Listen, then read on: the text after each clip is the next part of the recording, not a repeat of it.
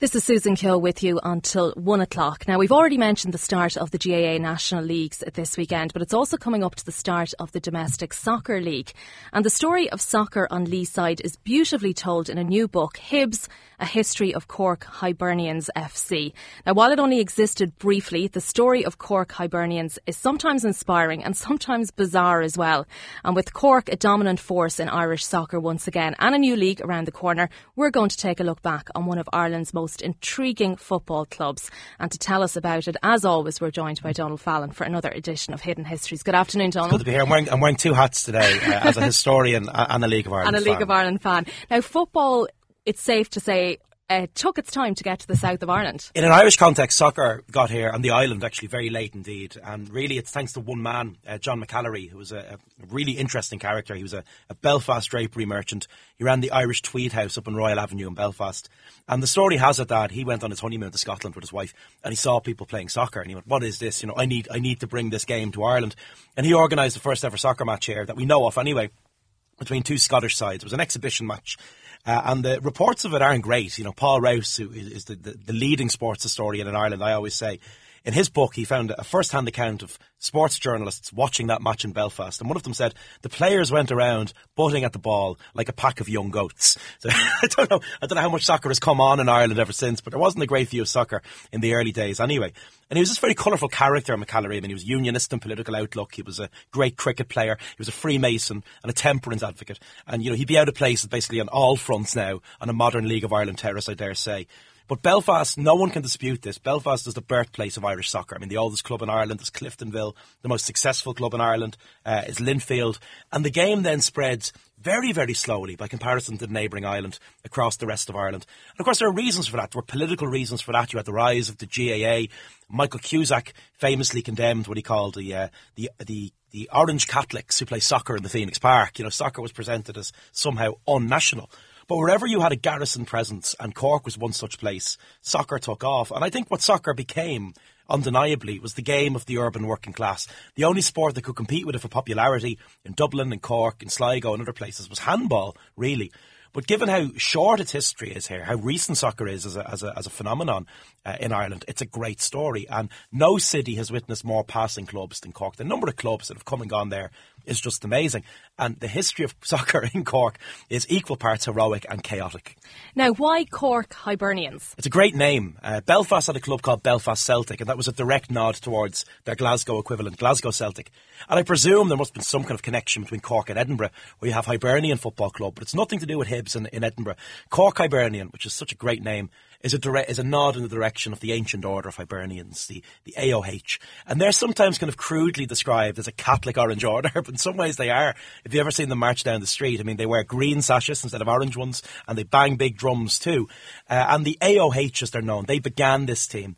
They purchased its home ground, and they entered the League of Ireland under the name Cork Hibernians in 1957. So they emerged from a kind of Catholic, fraternal, slash political organisation. And it was something of a golden age, you could say. For Irish soccer, the 1950s is just this brilliant, brilliant time. I mean, Shamrock Rovers would play against the very famous Busby Babes, Matt Busby's Manchester United, in front of tens of thousands of people in Dalymount Park. And remember that television hadn't made its impact here. I mean, television came, RTE was established in the 1960s as Telefís Éireann. So TV was a really late arrival in this country mm. by comparison to most of Europe. And in the absence of television, if you wanted to watch football, you had to go and physically watch it. So attendances in Ireland in the 1950s are very, very high. And that great threat, and it wasn't just soccer, I mean, the cinema was greatly harmed by television when it arrived here as well. But in the absence of televised soccer from the neighbouring island, we went to watch this in our thousands, in our tens of thousands. And Cork then had it all in a way from a footballing point of view at that time. Yeah, because what do you need for football to do well in a city? You need an urban population enough that can sustain multiple sides and you need a rivalry. And it's true in Glasgow. Celtic without Rangers is nothing. Mm. And in mm. Dublin, Bohs without Rovers is nothing. You know, you need that rivalry that you can get in a city. And whether you're defined by what side of a river you live on or what side of a street you come from, that local rivalry is at the heart of football. And Cork had it. You had Cork Hibernians and Cork Celtic, who played their home game at Turner's Cross, where Cork City are now. And that derby had the ability to draw thousands of thousands of people to it. And Cork Hibs and their rivals, you know, it, it, it, was it was just a phenomenal time for football.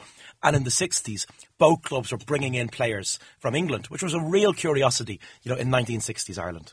Now, it was fairly rough and ready in terms of the facilities that they had, which probably isn't a surprise, uh, really. Some, some, League of Ireland fans might say it still is. there's, a, there's a wonderful hashtag, hashtag the greatest league in the world, where people comment on League of Ireland infrastructure, chip fans, you know, and the like. And admittedly, the footballing infrastructure in the 60s was poor. And Carl Davenport, who's this legendary player at both Cork sides, and he was sometimes described as Ireland's first uh, heartthrob. He often pops up in the, the women's magazines of the day. He's something of a George Best character. He did this great interview recently with the 42.ie, which is a great, uh, great sports website. And he gives a very colourful account of what it was like arriving in Cork to play football in the 1960s. And he says, uh, when I went to Celtic Celtic's ground, Turner's Cross, I walk, walked in and said, "That's the worst pitch I've ever seen in my life, and that's the worst training ground I've ever come across." But they said that's the stadium, not the training ground, and it's where you're going to play. So that didn't go down too well.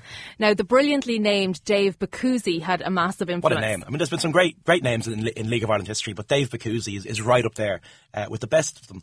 And when the football got better on the pitch, the crowds got larger and the grounds improved too. And all these things go hand in hand.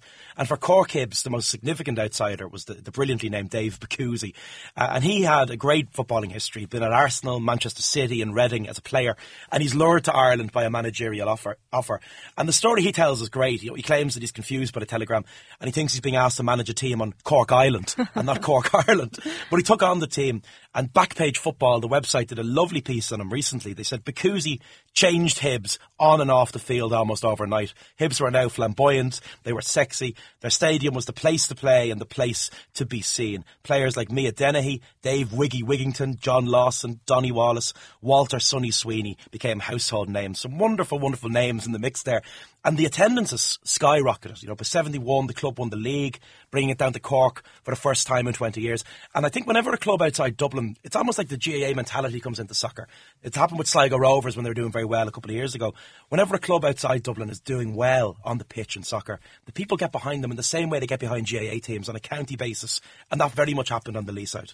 Now, things got so big they decided they were going to go on a tour to the US. Which is a ludicrous story. I mean, they, they go off to the US in 1976 and they play a summer season in the American Soccer League. Michael Russell, who's written this great book, he says that they didn't take part in the league as such. They were sort of a joker. They played 11 other teams, but they couldn't win points. But any points won against them counted for their opponents. I mean, think about it, it's absolutely ludicrous. It was a paid holiday, really. They great crack out there. They played 11 games in just, I think it's something like 25 days. They played in just a few short weeks, 11, 11 days, and spent more time in the pub uh, than they did playing football. It was basically for, for pride and nothing else.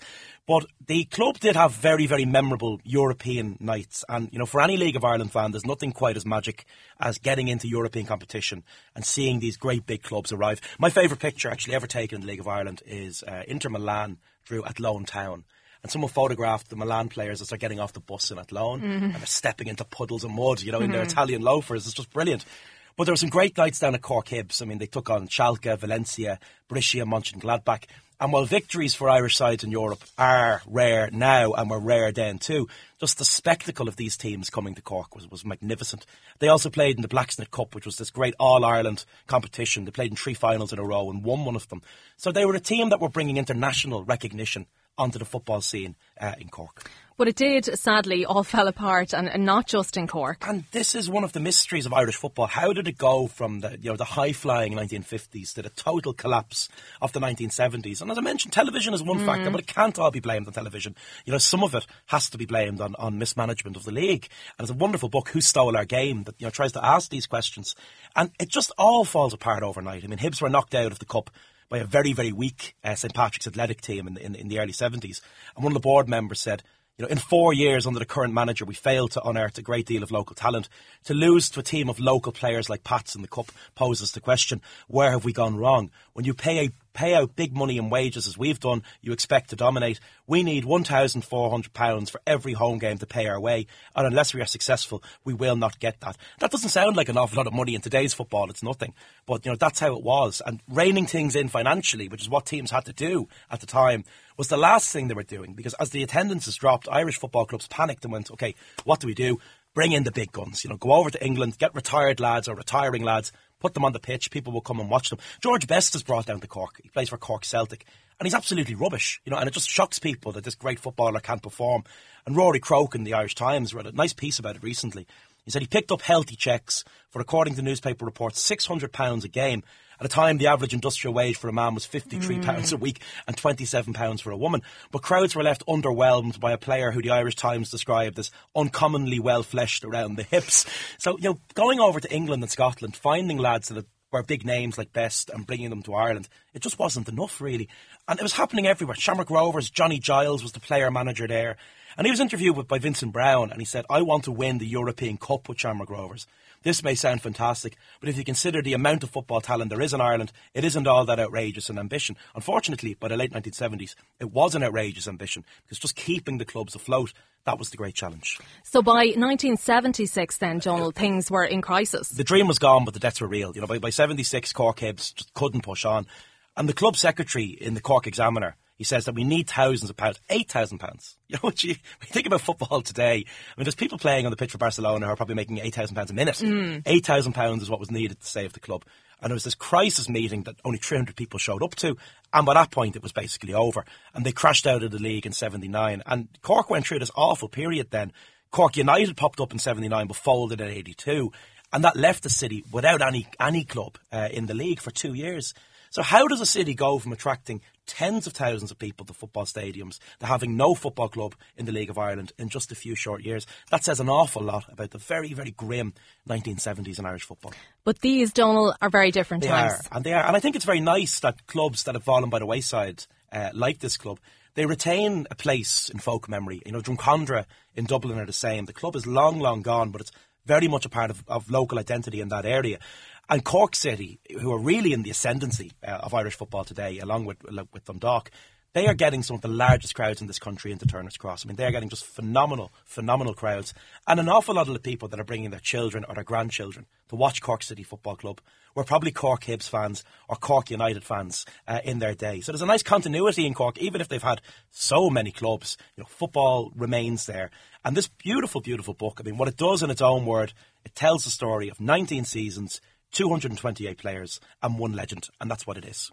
Brilliant, good stuff. My thanks to Donal Fallon, as always, author of the Come Here to Me blog and book volume two. That is it from me today. Off the balls up next here on Newstalk. Big thanks to the production team today, Roisin Davis and Stephen Jordan. Peter Malloy was on sound. Now, to play us out on On the Record this afternoon, born on this day, January the 27th, 1961, was Gillian Gilbert from New Order. So she is 58 today.